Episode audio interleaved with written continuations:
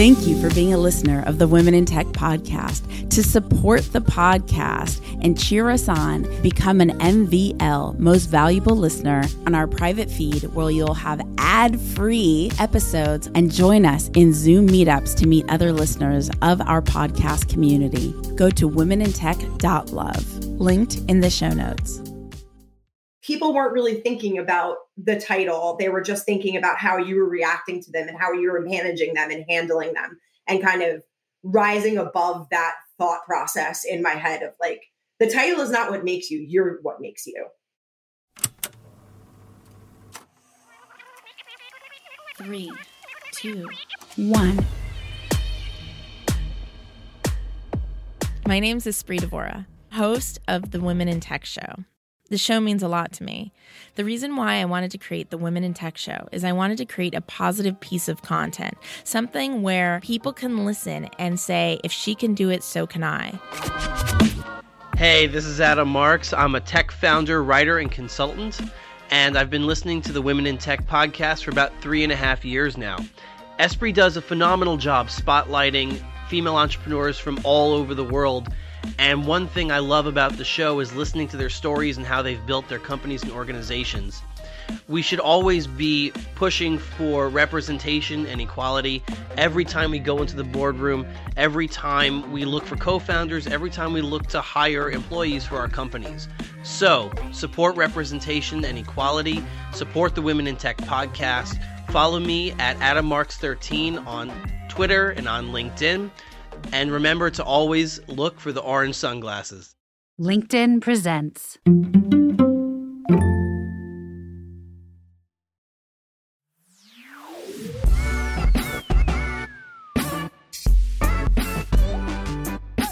Welcome back to the Women in Tech podcast.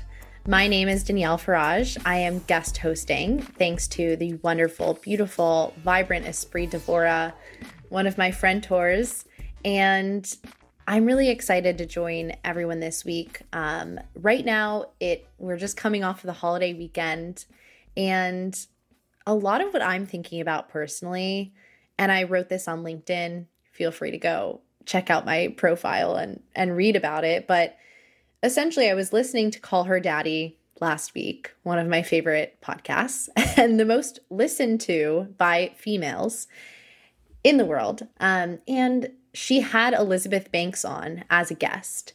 And I love Elizabeth Banks because she's like this woman who does it all. She made this amazing comment in Pitch Perfect, also, like the movie. She had a great line about like her co host being a misogynist. And I just watched it and I was just like, I just love you so much.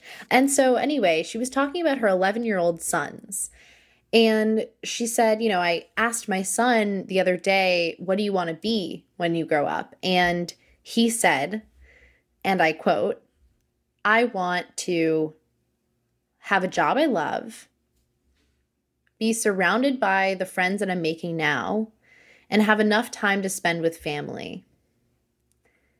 And I just thought that was so profound and true. And for an 11 year old to sort of answer the question of like, well, I don't know what I want to do, and rather answer, what is the dream life that you want to create? It was just like so true to, I think, where we should all be headed, what we should all be focused on, right? It's not about the perfect job, it's not about the perfect car or monetary whatever. It's really about who you surround yourself with, and do you have a purpose? And are you working towards that purpose every day? And I think, in my opinion, I've tried to design for my dream life instead of a dream job. Because oftentimes, when you design for a dream life, your dream job will follow, it will find you because you're leading with your passion and your purpose. So I just felt like that was a good way to introduce this next guest today, Liz Leary. And Liz and I met because we attended a, the same event with Nellie Hayat, who is the woman who really introduced me to the world of workplace and who invited both of us to this incredible event that she threw in Brooklyn where she just basically got a bunch of heart-centered workplace leaders together to talk about the challenges that they're having and the exciting opportunities ahead. And it was a really special day. And I think that one of the reasons I clicked so much and gravitated towards Liz was just her like her nature, her down to earth nature, and her ability to really literally connect to anyone in the room. And the other thing was like, I felt like she really brought her full self that day. And I feel like it wasn't it wasn't just that day. I feel like Liz is someone who, even though I haven't worked with her at all, I feel like she does bring herself to work and she like is you know, happy to talk about her kids. She's happy to talk about the the garden they're growing and to talk about her work-life balance or work-life harmony as I like to call it. So I wanted to bring her on um, to talk a little bit more about that, to talk about the role that community plays in her life and in her career and in her journey, in the fact that she is a woman in tech, in the fact that she is a mother of some beautiful boys. I'm really excited to to dig in. So welcome to the show, Liz. Thank you so much. Thank you for having me. And that was um, a hell of an intro. Appreciate it. I I'm really excited to be here. Uh, I felt the same way about Danielle when we first met, and um, yeah, it was a really special event where I kind of everybody just like brought their grievances but aired them in a really really nice like collaborative way, and it just it made for a really great environment to be kind of inspirational and you know um, like you said bring yourself and i felt like you brought yourself as well when i first arrived there I was only a week into my new job. so, uh, so I can tell you a little bit about myself. Yes, Liz Leary. I started in tech about eight years ago or seven years ago now. Um, and I started with Trello, which at the time was a little startup that could, and they only had about 45 devs and engineers just like trying to make a product. And uh, I came in as their their executive assistant uh, for their leadership team, which at the time was like eight people, and they were my age and really didn't know what to do with an executive assistant, but they knew they needed one.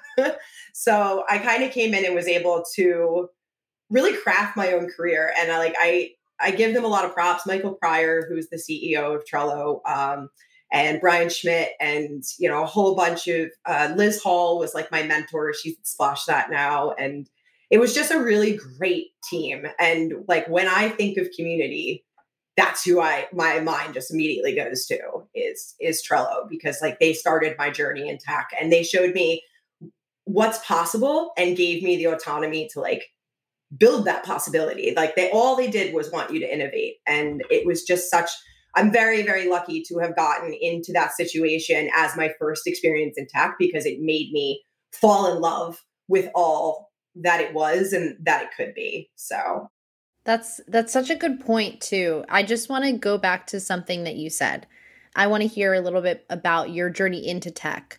But before I I hear that, I think yes, the first experience your your sort of you know first impression, I guess, of an industry matters so much. And I think that like even even when I look back on my own experience in I guess my first experience in tech was really like was was actually like more of a toxic one. But it wasn't like really tech. My first really experience in tech is like amazing and like full of heart-centered people who like actually cared and were invested in my growth. And I think that is really important. Tell me a little bit more about also like wh- how you got into tech. What was that transition like for you? Um, it's really funny. I've had this like very colorful history that kind of brought me on a super windy road of like finally landing where I am and like realizing what I wanted to do and like where my you know where my heart lies and my passion. Um so i started off wanting to be a doctor. And i mean it's helping people right? Just in like a really different way. And so but i wanted to like get some traveling in before i you know got down to medical school and did the whole thing. And so i i went on a little travel a traveling thing. I got like a real job, which was just an executive assistant in this like rinky dink place. And I wanted to get out of there and I wanted to move into the city because I always lived in Jersey. I'm a Jersey girl, born and raised. And um, you know, New York City was it. You know, I wanted to be there. I've always wanted to live there. And so I decided to just look for like an executive assistant, personal assistant, house manager kind of job in the city for like rich people. you know, like they, they've got to have them. You know, this is this is my in basically. I'm an executive assistant now. I'll make the jump.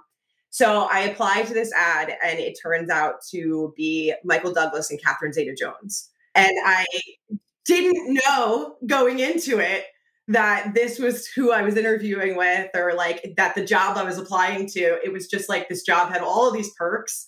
And you're just like, what this can't be real. I'll throw my resume and let's see what happens. And um and it ended up, yeah, I went through a filter interview and then went on the interview with them.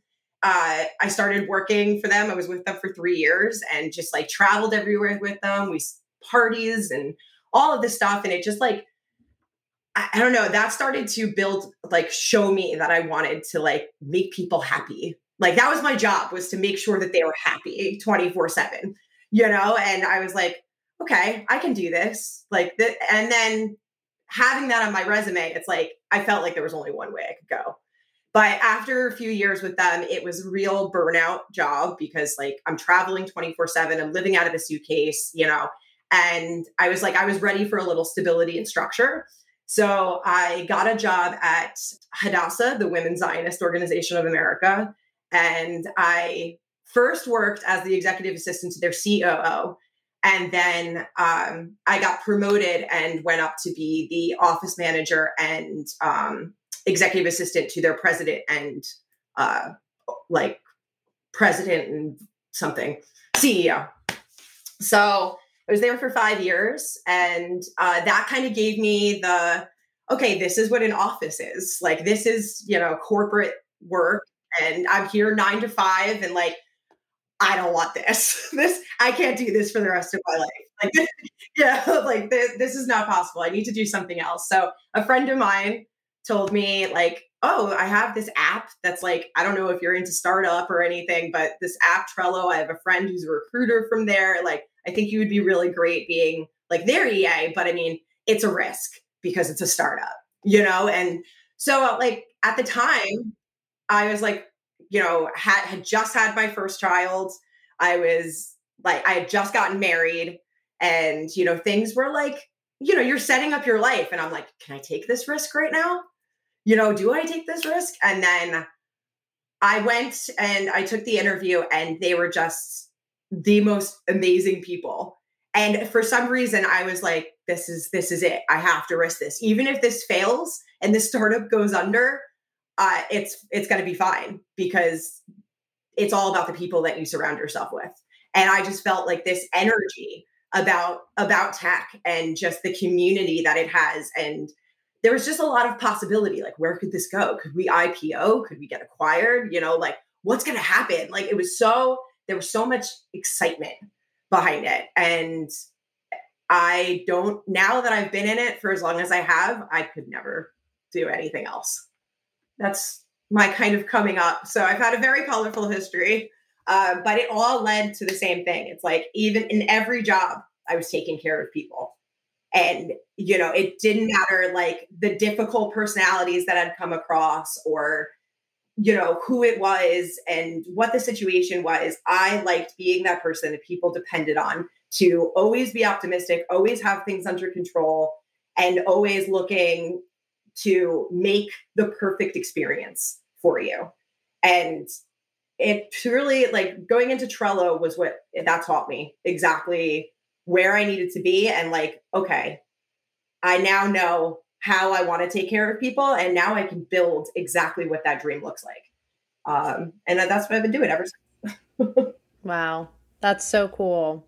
When we met and you were talking about, you know, sort of the impact that you had you had had on Trello, even, you know, throughout the pandemic, but even like even before that, right? You were already doing events. You were already, you know, you were already creating this sort of in, internal community there. That was it's it sounded very beautiful. Can you tell me a little bit more about like sort of the role that you took on and and obviously you had felt like you wanted to be that person to you know serve that role of someone who makes people happy and and helps them and and makes sure that everyone has what they need and i think that's definitely you're describing a community manager like for sure but but tell me a little bit more about that role and like how that actually took shape yeah um it started off as what really felt like just an executive assistant role. Uh, you know, it was very, it was traditional in that way. But like I said, they really didn't know how to utilize me. So it gave me the runway to kind of develop the things that I wanted to sink my teeth into. And we were adding people on, like we were hiring at a crazy rate at that point. And in my opinion, I've always felt this is like, it doesn't, your time at a company doesn't just start on day one, it starts in interview one. Like through that interview process you're you are telling somebody who you are and why you want to work for me you know? And then on day one you're like bringing them in you know? And so uh, i wanted that was the first thing that i wanted to sink my teeth into was onboarding. And i'm like i want to make sure that all of these people feel their worth the second that they come in these doors because we hired you for a reason.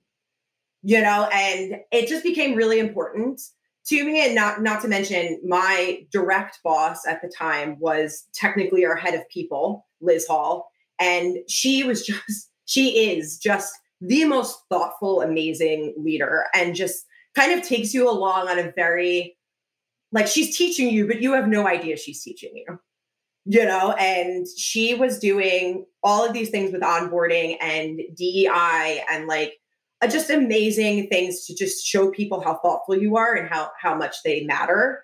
And so we she taught me how to do what we did was taco statues. And I know we're not on camera, but that's a taco. and it's our mascot.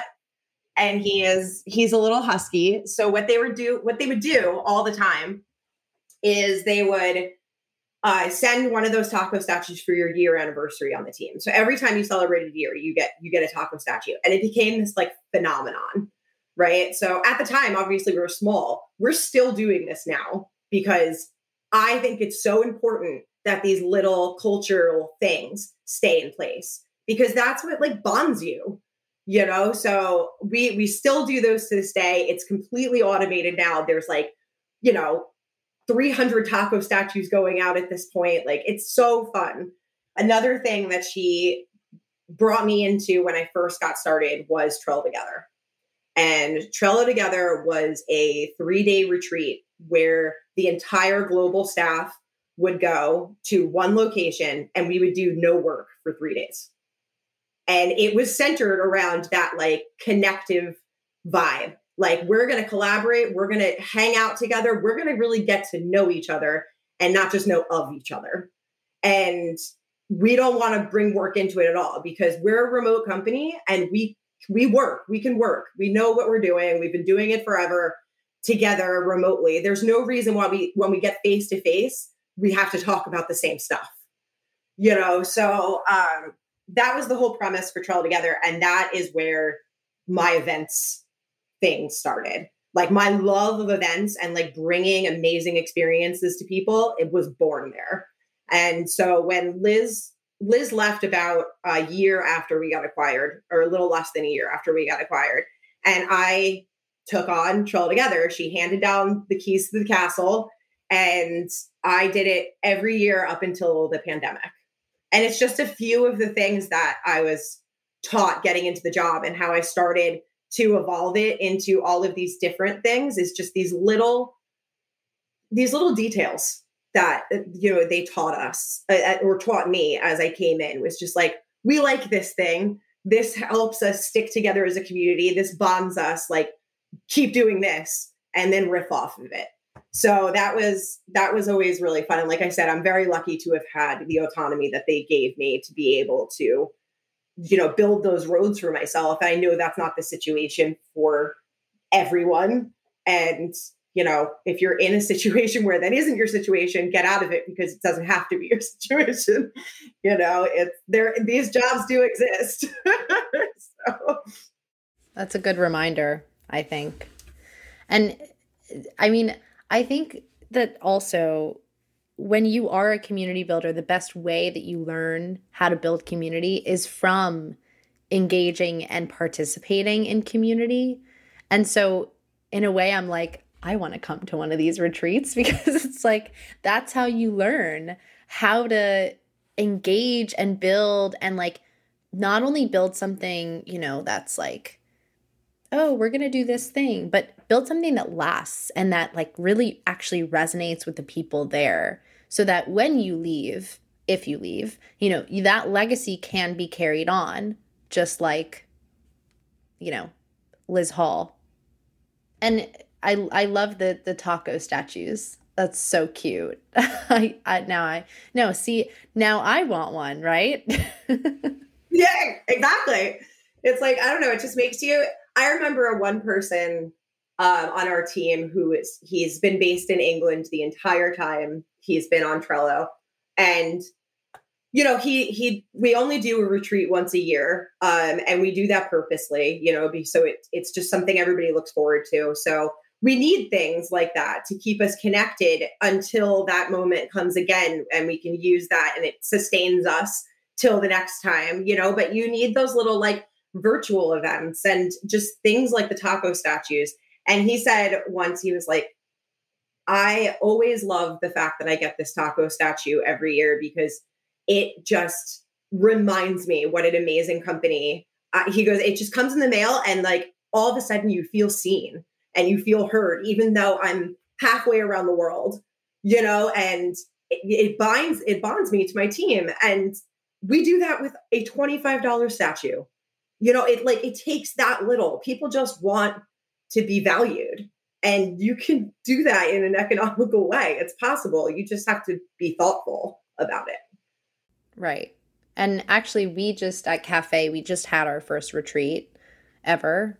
And it was the same. We did basically like a three day you know not like very little work. I, I don't think i worked but maybe like my bosses worked a little because they're founders, but I think it was so important to just get out of a, you know, I travel to Paris like three to four times a year to just be with the team.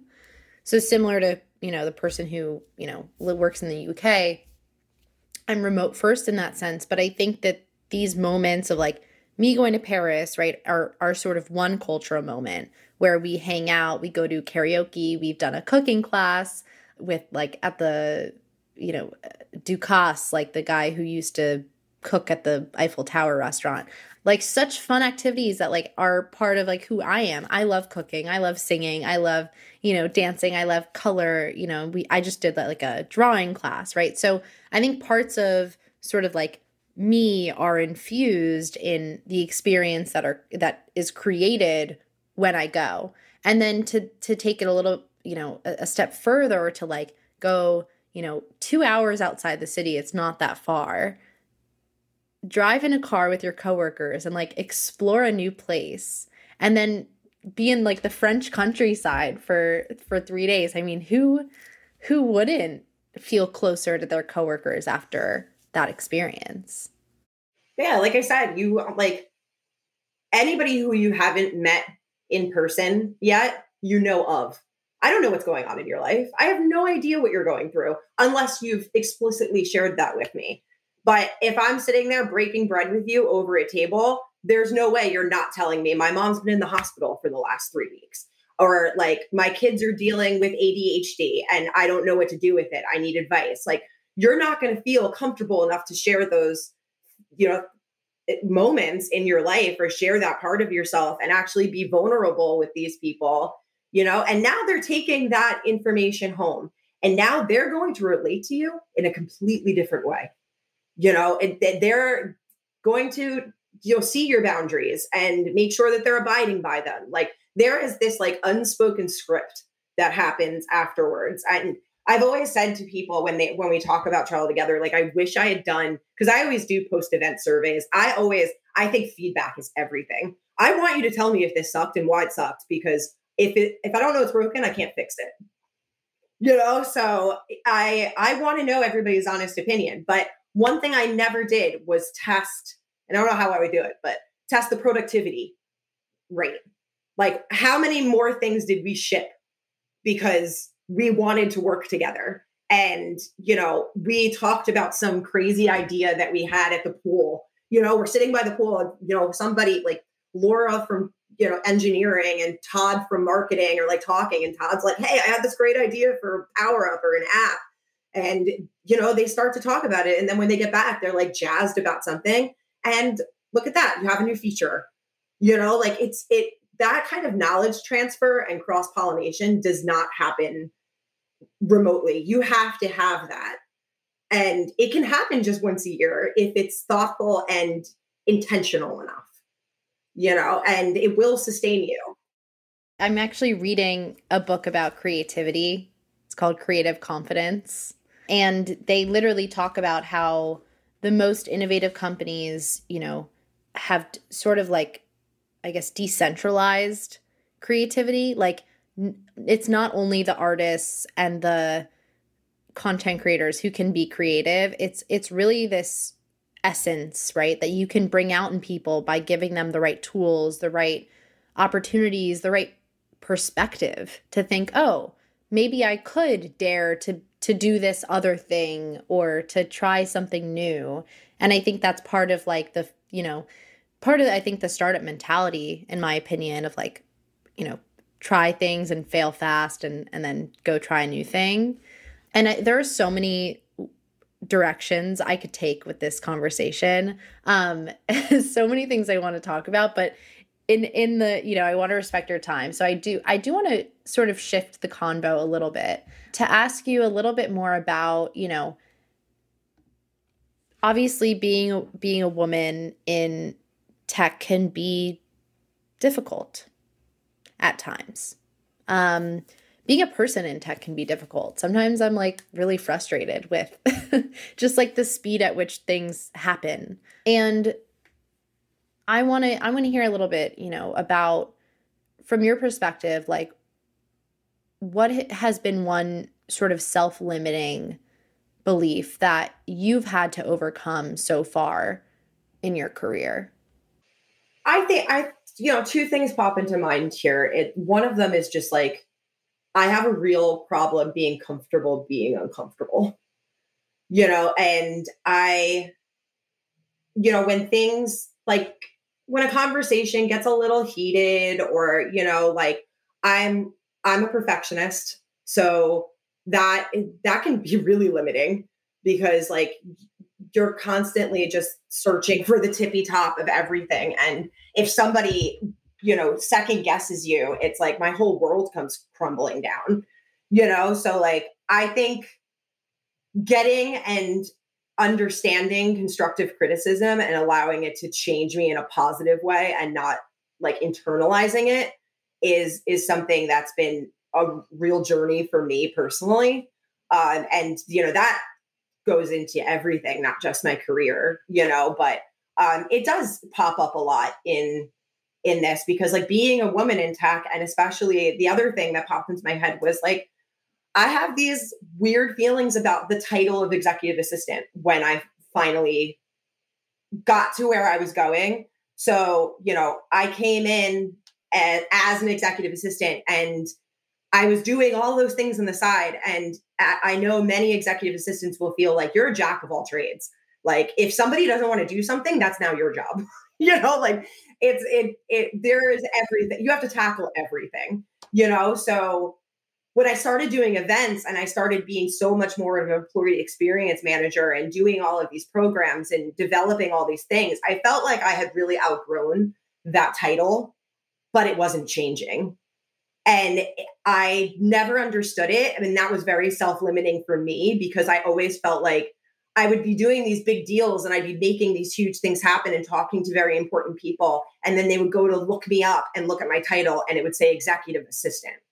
And like, I don't mean that to disparage executive assistants in any way because I think it is an unbelievable job and I wouldn't have been doing it for 15 years if I didn't love it. You know, but um, for me and where I was going, it was not serving me. But I feel like that maybe was in my head, you know, and like people weren't really thinking about the title. They were just thinking about how you were reacting to them and how you were managing them and handling them and kind of rising above that thought process in my head of like, the title is not what makes you, you're what makes you, you know, and how you deliver yourself and how you carry yourself and the community that you form around you so I think just not letting that define me. That's such a good lesson because there's there's this woman who I have followed for some time and who actually was the inspiration and helped me come up with my title sort of in in life, which is work futurist. And her name is Sarah Beth Burke. And she wrote this book literally called You Are Not Your Title such a true line. It's like, because I think for a long time, you know, we've sort of defined ourselves, even even today. If you ask someone on the street, hey, tell me about yourself, they'll start with, oh, well, I'm a product manager at Meta. You know, they'll they'll start with what they do. And you are not who, you know, you are not what you are or what you do sorry you are who you are and it goes back sort of even to like what i how we started this conversation which is create your dream life. Don't just go after your dream job. And i think that that like what you're talking about is sort of this it could be like an existential crisis for a lot of people because if you suddenly lose your job if you suddenly you know your your role is changed and there's a reorg or whatever happens right? Then exactly your identity is like you know no one else is calling it into question but you. No. No. It could be it's all in your head. Yeah. You have to like there is such a thing as positive self-talk. You know you really you really have to like believe what you're saying to yourself you know and not kind of just like drown out the negative.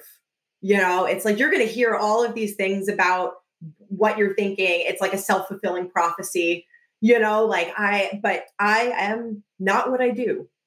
You know, I, this is, this is just a part of me. And I think, I think people were surprised. That was another thing is like when, when I started to talk people and I made all these deals and everything, I know people go and Google you like a hundred percent. Like I do that to everybody you know, like I look you up and I'm like, okay, what's this person all about?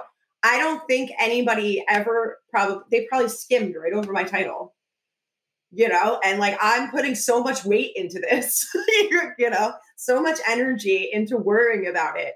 And it was probably hours. And it's the last thing that they saw, you know, and it's just so crazy what your mind can do to you. Sometimes you just have to like slow down, take a beat, and be like, this I'm imagining all of this. This is all in my head. Like, what would I do if I was Googling somebody? Would I would, would that be the first thing that I look for? No. No. And and you also to your point, you remember how someone made you feel and who they are. You don't necessarily remember what their title is. That's not how relationships like happen or like that's not how like relationships that matter carry on. Yeah, I totally agree. No, it was a very a very good question about self-limiting. So on that same note, you sort of touched on it a little bit, but I want to know what advice you'd give to someone just starting out in their career in maybe in tech in a male dominated industry and and what do you wish you would have done sooner? I wish I'd advocated for myself a little bit sooner. I think I think I got a little bit pigeonholed in what I was doing.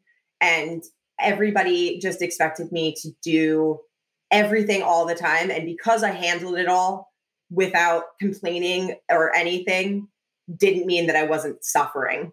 And I should have said no a lot more to things. Yeah, I wish I had done that sooner. I wish I had learned to say no because it's okay to say no to things when like you've reached your breaking point on stuff and you're being, you know, your plate is super full. Yeah, learn to say no. it's okay. You know, like not everybody's expecting you to to do everything and if you set those boundaries early, you've got to set those boundaries early. That I think that's one thing that I've always wanted to do for myself is make sure and I feel like I did that in the new role that I went into. I said, these are my working hours and I have hard stops that the, I'm not, you know, I'm not going to be the jack of all trades in this. I'm not going to be answering emails and texts at midnight, you know, just because like you had a thought. You know, like I I think setting boundaries is a huge huge thing to set yourself up in a healthy work environment for yourself. Your work life balance is everything and it's really really easy to get thrown off balance when you're working remotely. You know, because your your work environment's in your home you know like there i specifically i'm i'm very lucky that i had the means to be able to build myself an office because like working remotely without a designated space for myself was was so unhealthy. I was like a nomad around my house. I didn't have a place that like i could just i could just like close a door and like nobody was going to come in or interrupt me and then i could close the door at the end of the day and like leave work at work. No, like work was in the kitchen and work was in the bedroom and it was just everywhere. You know, I, yeah, boundaries are huge. Set lots of boundaries. It's so funny that you say that too, because I feel like that's something that my generation is really good at doing. But then again, we struggle with confrontation. And so what happens is like, we don't want to do something, but we don't know how to express that we don't want to do it or why.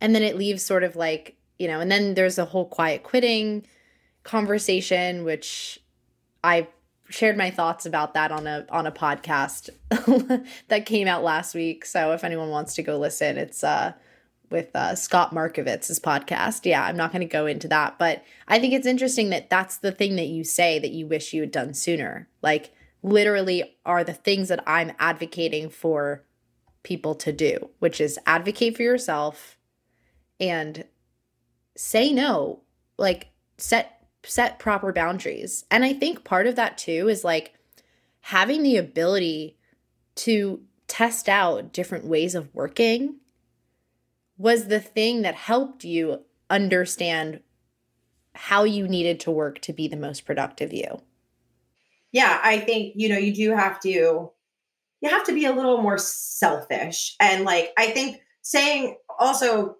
not even going there, but to to the point where you said, you know, your generation has a hard time with confrontation. You know, like that, I, I get that. And I think that speaks to my point about being comfortable being uncomfortable. I had that problem of like, if I'm getting constructive criticism or somebody's coming down on me and it feels confrontational, I pull away. And then I have that moment where I'm off the computer and I'm like, oh my God, I should have said this, or I should have brought up this question. Why didn't I say this? And now the time has passed and you're like, it's too late. Now this is all just to fester and I'm I'm not to get out what I want to say and like slowly the resentment's just to build. You know, and if you don't cut it off in that moment and be comfortable being uncomfortable, it because it's to pass. That feeling is to pass. But when what happens is then you get off and you're like, oh, thank God I said that. Thank God I, you know, like I could, it, it definitely wards off disaster situations for sure.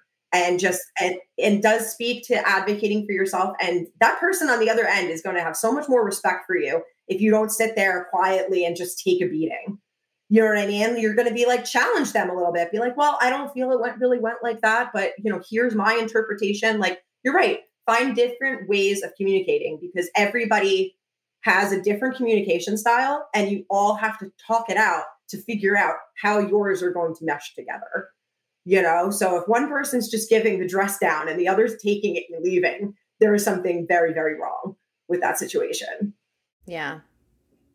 That's so true. I think when i look back at like even my time at cafe, you know, a year and almost a half, there like in the beginning especially I I didn't say the thing as much, but over time you get more comfortable and I am so grateful that I have gained that confidence to say the thing and also the psychological safety, right? It's like you know, in in your opinion though, like what do you think are smaller things that people can do? You know, a lot of the people listening are leaders, they're founders, they're women in tech, probably managing other people. What are some of the ways that they can sort of establish, you know, that psychological safety with their teams? What are some of the th- things that you've done personally?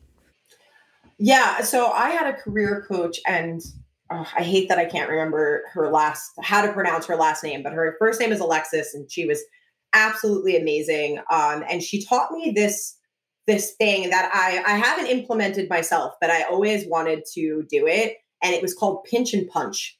So it's like you if you're talking to a new hire and you're establishing your you know relation your working relationship as a superior to their subordinate you can institute this thing where basically it's like, listen, if I ever have a conversation with you that pinches you, it's just like I say something that you're like, oh, I didn't like that, you know, or I say something that really highly offends you and it's a punch to your face. You can literally say, like a safe word, ooh, that was a pinch, you know, and kind of bring it back to, oh, okay, why? Because I, I meant it in a completely different way. How did you take it? you know, and kind of be able to have that like non awkward safe word between you two. But I feel like that's something that has to be established early on in relationships because, like, I don't know, like, I, I see my you know, my old boss, Brian Schmidt, like if I came in three years into our relationship, was like, let's do this thing, you know, I don't know. I just feel awkward and weird. It's like if I, if I put it down there and set the boundary from the initial conversation and it's just like, listen, we have a safe word. And if I say something you really hate, just say pinch, you know? So I, I thought that was just a really cool kind of tool to use. Another thing I would say is, uh, personally, I would like to have more just chats with uh you know my my managers or anything before i start a job.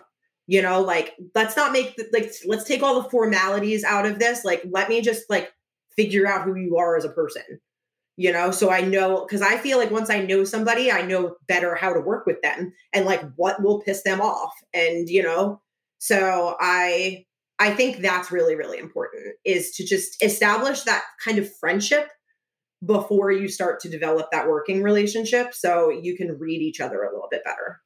Right.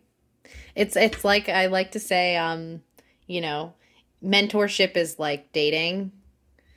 Like you have to find a lot of, you know, meet a lot of mentors to find the right one. And I think it's it's a similar thing. It's like you have to find you know, a lot of job opportunities or a lot of potential bosses or have a lot of chats to really discover if you like someone and if you want to like learn under them. I mean, that's a big that's a big deal. It's a big commitment. It's like your coworkers are the people you spend a lot of time with. So, you know, you you better be chatting chatting each other up.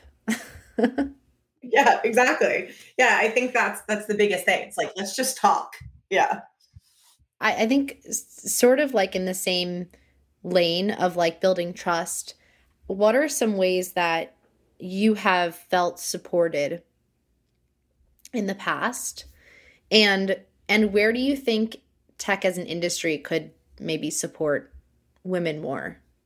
Um, I think the first thing that comes to my mind when it comes to women, and I think a lot of tech companies are really waking up to this, but it's just the you know, the maternity leave and just the record the I don't know, and making it the approval of like knowing that you're working three jobs technically if you have children or you're a caretaker for a parent or you know you have a sick relative like I, I don't even think that's just for women. I think that's just like in general for humans you know it's just a more awareness and you know recognition that this isn't my life.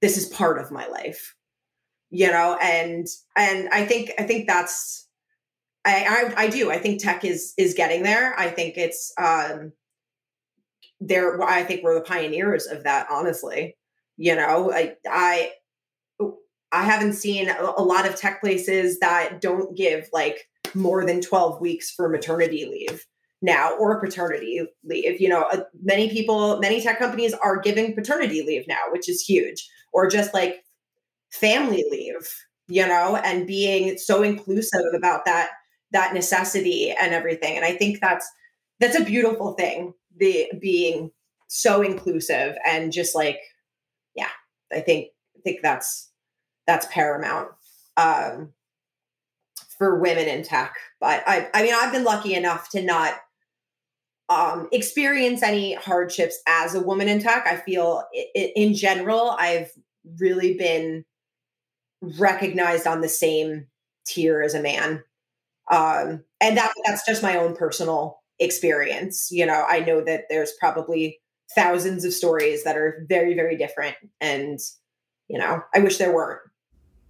Yeah. I also think like probably it's probably different in you know different situations so like if you're raising money as a woman it's less likely you're going to get that money right and so i think it just kind of depends what the situation is or like what you're really there to do yeah i think i think the i have never personally experienced this so i i can't speak from from that but um yeah just just feeling like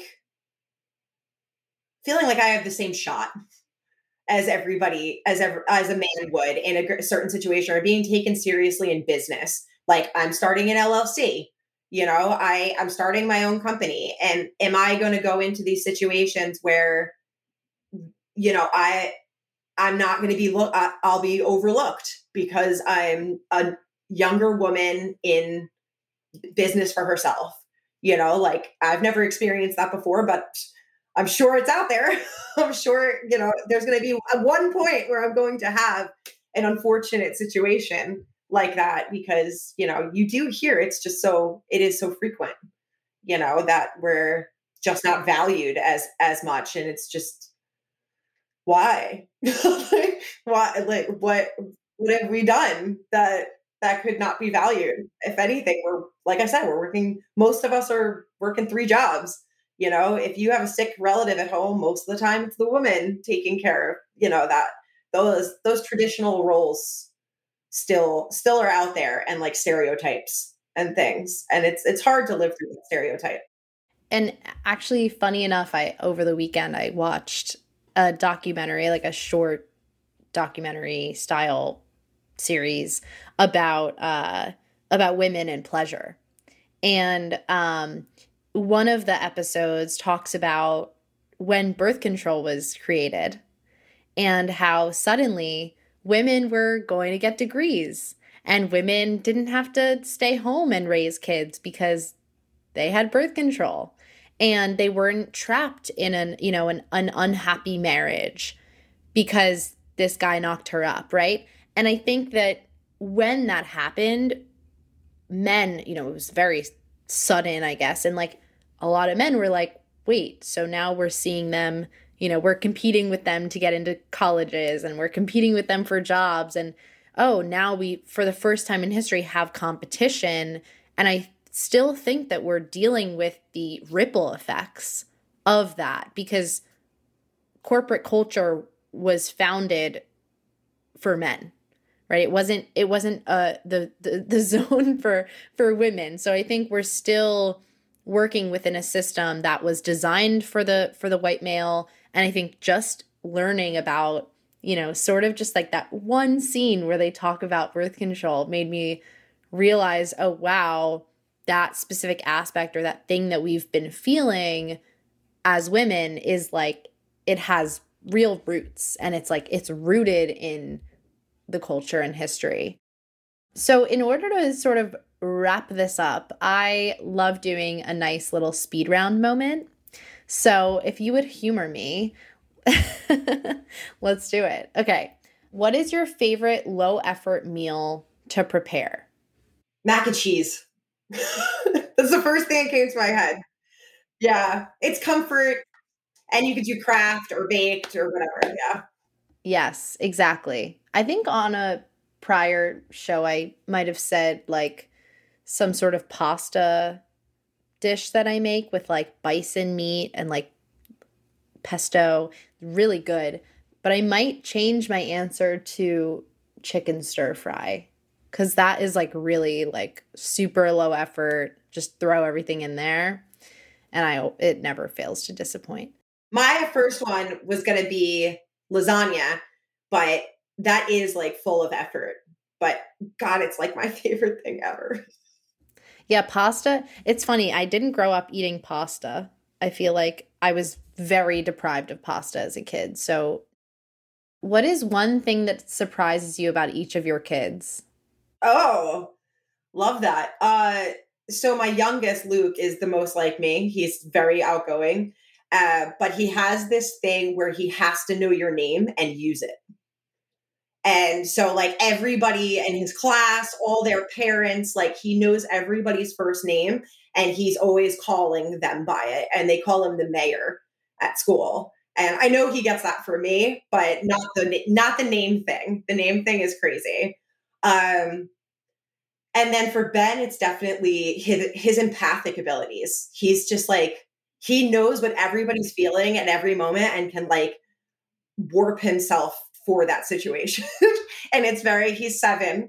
Um, and I'm like, this is going to be like a superhuman ability when you're older. Yeah. He just like, he can tell a situation by like, like read a room. That's what he can do. He can read a room. Sounds like yeah. a therapist. yeah. Or they're very, else. very different. They're, yeah. Yeah. Yeah. I think, yeah, I think he's going to be a lawyer, Obviously, He can argue like crazy. I love that. So, um, and and last question for you: How do you feel about the future? I'm hopeful, hopeful and positive always. I um, I think it's so important to keep a positive outlook, and sometimes I'm sure it can be annoying to, to people. Um, but I just I feel like everything that's meant to happen will happen you know and it, you really can't do anything like you can make things happen Sure, but there is always going to be a little bit of destiny wrapped in there. You know, I I'm a full believer in like that you know, everything happens for a reason. Um so like wherever I end up, you know, just happy to be going for the ride. You know, and hopefully some of the things that I do in the meantime will influence where those things go, but um ultimately I just I I can't wait to see what happens. I love that. And actually, I worked with a career coach slash mindset coach for a while last year, and she taught me um, everything happens for the best reason. And the reason why she says best is because then it doesn't leave your subconscious thinking about what that potential reason could be, but it leaves you at rest of like, oh, it was the best reason. Wow, I love that. Yeah, that's really great. I'm gonna I remember that. yeah, I'm I'm sure you will. It's for the best. Do you have any final thoughts sort of coming through your head that you want to impart to this women in tech community? Yeah, I I think it's because I'm dealing with it right now myself is just like if you're scared of something that but you really want to do it, take the dive. Because fear is just telling you telling you that it's probably the best decision you could make and it's going to be a scary jump but if there's something gnawing at you and you're just like no no i have to do this thing. I have to do it. Do it. It's going to be okay. Whatever whatever it is it's going to be okay. How should people get in touch with you?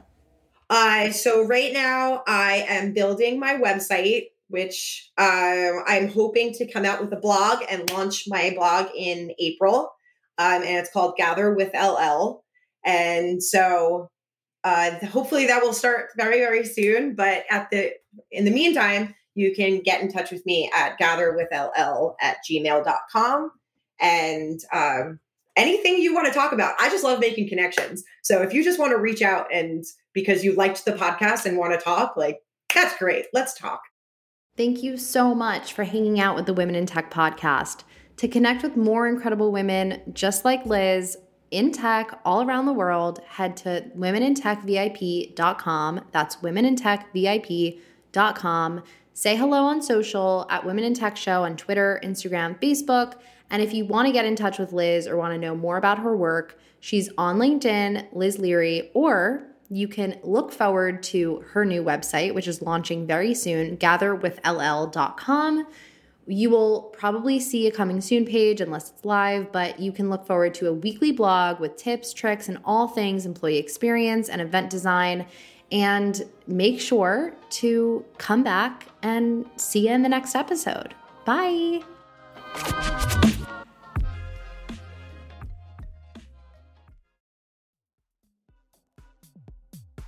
The Women in Tech podcast is hosted and produced by me, Espree Devora, with help from Janice Geronimo, edited by Cory Jennings, production and voiceover by Adam Carroll, and music from Jay Huffman Live and Epidemic Sound. The Women in Tech podcast is a We Are Tech.fm production.